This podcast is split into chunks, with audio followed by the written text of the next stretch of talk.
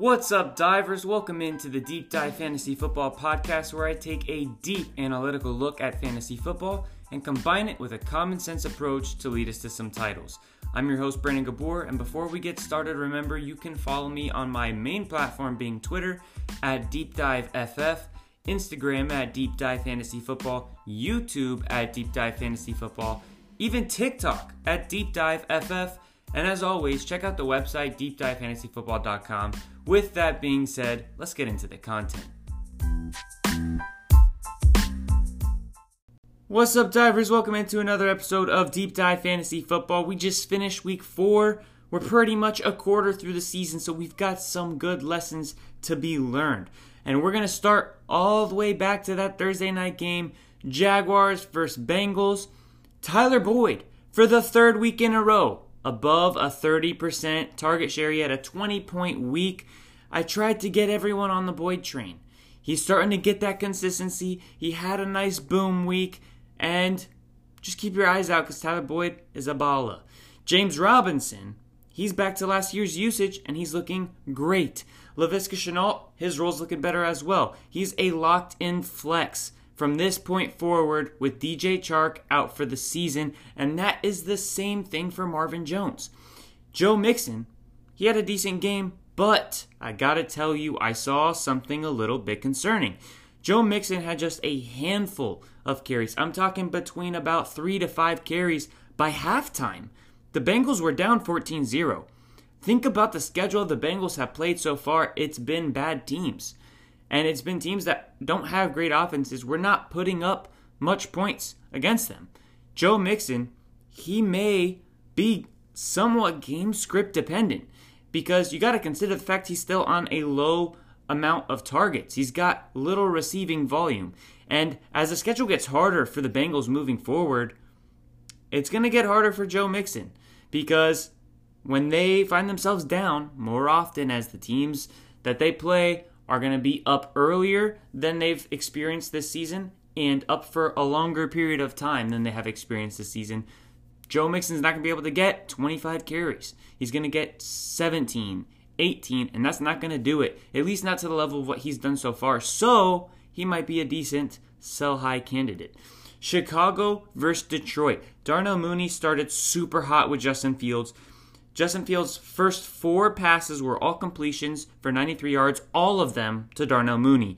Darnell Mooney finished the game with seven targets off of 17 passes from Justin Fields. That's almost half of his targets that Mooney had. And Fields actually had a pretty good day.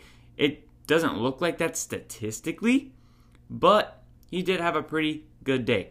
Now, I was surprised he didn't run much, and that's a little bit concerning, but we don't, you know, we don't have too much info, too much data yet, so hopefully he starts to run more until Andy Dalton does take that job back.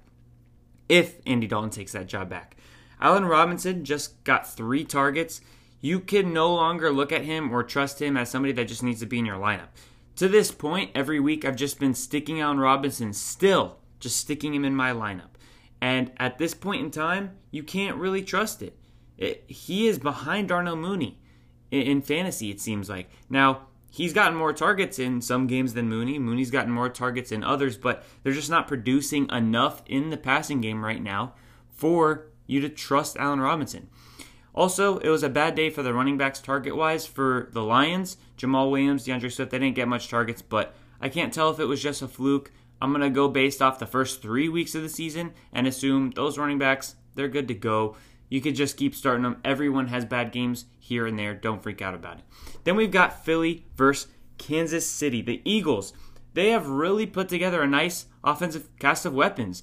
Kenny Gainwell, his receiving role is continuing. He is in a full on running back by committee with Miles Sanders, and he destroyed it with 20 fantasy points. I just love watching this offense. And this is going to sound like a hot take, but I don't really like. Now, when it's playoffs and stuff, that's different. But in the middle of fantasy season, I don't really care to watch the Kansas City Chiefs that much. You might be saying, Brandon, what are you talking about? They're one of the most entertaining offenses. They've got some of the best playmakers. You're right, they do have some of the best playmakers, but we know what Kansas City is. It's Patrick Mahomes, Travis Kelce, Tyreek Hill, and Clyde getting a bulk of the carries, but not much receptions. We know exactly what that offense is going to look like pretty much every single week. The Eagles, however, are one of the types of teams that I love to watch. I want that to be a game that I'm spending a lot of time on and focusing on because you've got Devonta Smith, Jalen Reagor, a running quarterback who's not been in the league too long that we're still trying to figure things out with, Miles Sanders, Kenny Gainwell, Dallas Goedert. You've got so many things going on. You've got a new coaching staff. You've got pretty much a new quarterback, like I said. You've got a new first round rookie wide receiver.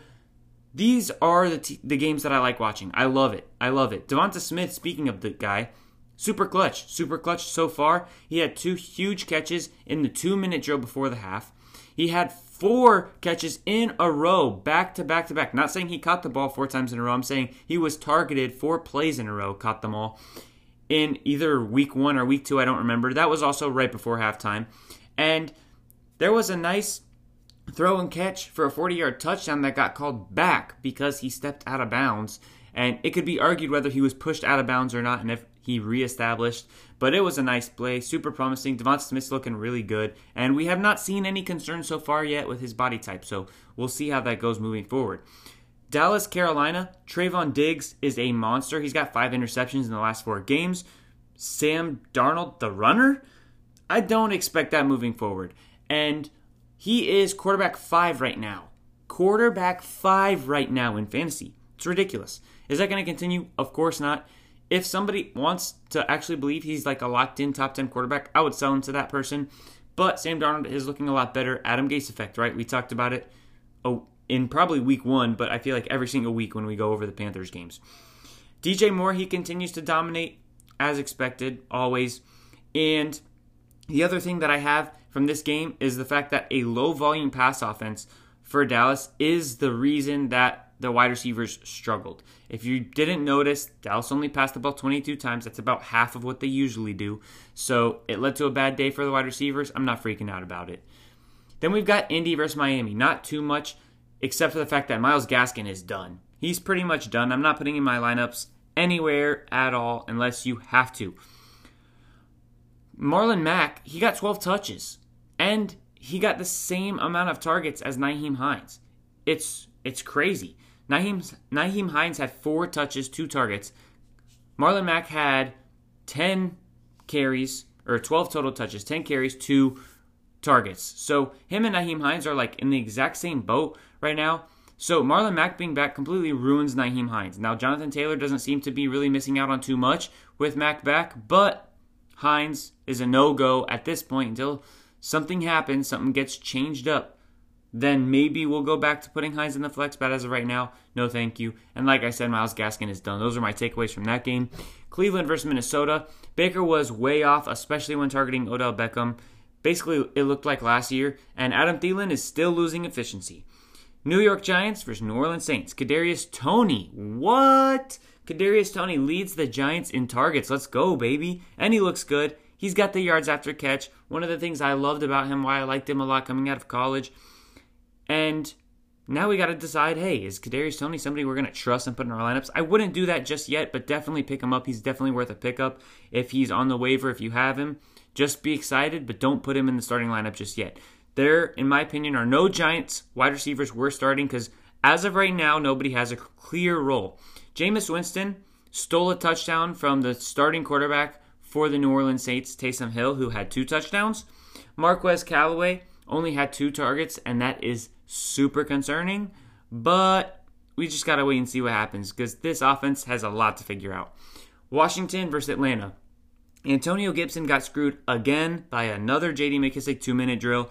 Taylor Heinicke is making a case to be a weekly starter or at least a streamer, at least a streamer in 12 man, one quarterback leagues. He's in the top 10 quarterbacks right now. So, and it's partly because of the rushing, but also he's throwing a decent amount. He's got some decent weapons. So, Taylor Heinicke's p- proving to be a, a pretty good pickup for those that were in two quarterback leagues, picked him up, super flex leagues, picked him up, and all that good stuff. Cordarrelle Patterson has single handedly, single handedly, this one man who has been on like 35 NFL teams has single handedly ruined Calvin Ridley, Kyle Pitts, and Mike Davis, just like we thought was going to happen.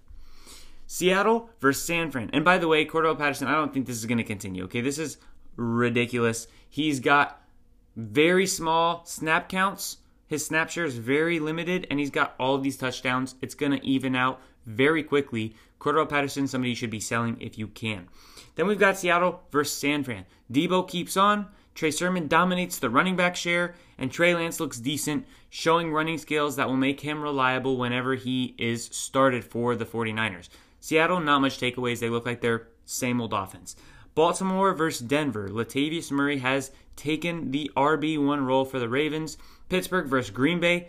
Juju could have had 150 plus yards, two touchdowns with a halfway competent quarterback, but Big Ben missed him on three huge passes. Two, I think, would have probably get got taken to the house. And then Najee, he's showing that he's going to keep good value because he got seven targets, even with Juju and Diontae and Claypool all on the field this week. Arizona versus Los Angeles, the Rams. Great day for Arizona running backs. That's very rare. Chase, and it, it pretty much hurt the wide receivers for Arizona because of it. Chase Edmonds had a solid RB2 performance. He's been, he actually might have had an RB1 performance this week, but he's been a solid RB2 so far this year. He's probably going to stay like that. Robert Woods, the hopes for him returning to, you know, wide receiver 2 territory officially crushed. Darrell Henderson dominating the running back load even in his first game back. That's a good sign. His first game back, he's dominating the running back workload for the Rams. Then we've got the Raiders versus the Chargers. The Raiders and the Chargers. Austin Ekeler, he's a running back, is the running back three on the season. And that's exactly where I had him ranked. I had Austin Ekeler ranked another guy like Stafford. Austin Ekeler, one of the guys that I had ranked higher than anybody else. I had him at RB3, right after Christian McCaffrey, and Dalvin Cook. And right now, Austin Ekeler's RB3. He's getting the red zone. And why? Let's talk about why, right? I'm not just taking victory laps for no reason. If I just got lucky, I'm not going to mention it. But the reason I mention it is because I talked about how I expected Austin Ekeler to get red zone usage. That's not something he's ever really had in his career. And the one thing he's been missing for from fantasy superstardom is touchdown potential. Well, Joe Lombardi came over from the Saints who used Alvin Kamara almost exclusively in the red zone all the time. Alvin Kamara was one of the leaders, if not the leader, in rush attempts inside the 5 and 10 and red zone. And then he comes over to the Chargers, and I was like, hey, watch out. Austin Ekeler is a very similar player in talent and all of that to Alvin Kamara. He's probably going to get used the same way. Well, he has been getting used the exact same way, and that's why Ekeler is so good. Mike Williams, he finally came back to earth, but I'm not worried about it. Then we've got to finish it off the Bucks and the Patriots. I just don't I don't honestly I don't have too much here. But there is this one thing. Let's go back to week 1. Right? Let's go back to all the Bucks takes and you guys know I was not making this take, but let's go back to all the Bucks takes from week 1. Mike Evans was written off. Mike Evans was labeled as a wide receiver 3, flex at best rest of season. I said, go buy Mike Evans. Week 2, Mike Evans leads the Tampa Bay Buccaneers in targets. Week 3, Mike Evans leads the Tampa Bay Buccaneers in targets. Week 4, Mike Evans leads the Tampa Bay Buccaneers in targets. He's been consistent since that one off week in week 1. The dude is a baller and you know, I just wanted to talk about that because I think it's funny. It's kind of just a cautionary tale, one of many that are always, there's always examples of this every year. Don't freak out and react to one week in week one. Just remember that for next year. You probably won't because Next year's week one is a long time away, but you'll you'll you'll end up hearing this from me every single year for the rest of time. As long as you're playing fantasy, don't overreact to one or two weeks. All right. So Mike Evans, you can feel comfortable 100% keeping him in the wide receiver two spot. Not too much to take away fantasy wise from this game otherwise. So, with that said, sorry, excuse me. So, with that said, as I was saying, we can go and look at some of the things from last week, some of the calls I made. Super quick recap this week. I I don't even know if I was talking faster or what, or as we get deeper into the season, maybe you know things are more clear and there's not as much to, to clear up. So that's why it was a little faster. So we're gonna go ahead on this episode and look at my accuracy from last week's podcast. So let's look at some of my starts. I said start James Robinson versus the Bengals. He had 20.6 points. That was a huge hit. Odell Beckham versus the Vikings was another start from start for me. He could have had a good day if Baker was accurate. Baker was not. on the same page with Odell at all. Odell only had 5.1 points, so that was a miss. Miles Sanders, I said, oh man, I feel like the Eagles' running game is going to have a sneaky good day versus the Chiefs. The running backs are going to look good. Miles Sanders is going to be somebody you want to play this week. I was wrong. He only had 7.7 points. I had the right process. I had the wrong player. Kenny Gainwell was the guy who went off with 20 points in fantasy. Justin Fields versus the Lions. I said he'll probably have a pretty decent day if you have to reach for someone, have to stream someone. Go with Fields. He's a decent option versus the Lions. That was definitely off as well. 7.3 points. That's three bad ones in a row, but we've got some redemption. Derrick Henry, I said, is going to be one of the top backs on the week. Play him in DFS. He's worth the price. 25.7 points. One of the top performers on the week. Corey Davis versus the Titans. A lot of people were worried. A lot of people were worried about Corey Davis versus the Titans. I was all for it. It was the first game in which there was not a really good corner or a really good defensive play, game plan against Corey Davis.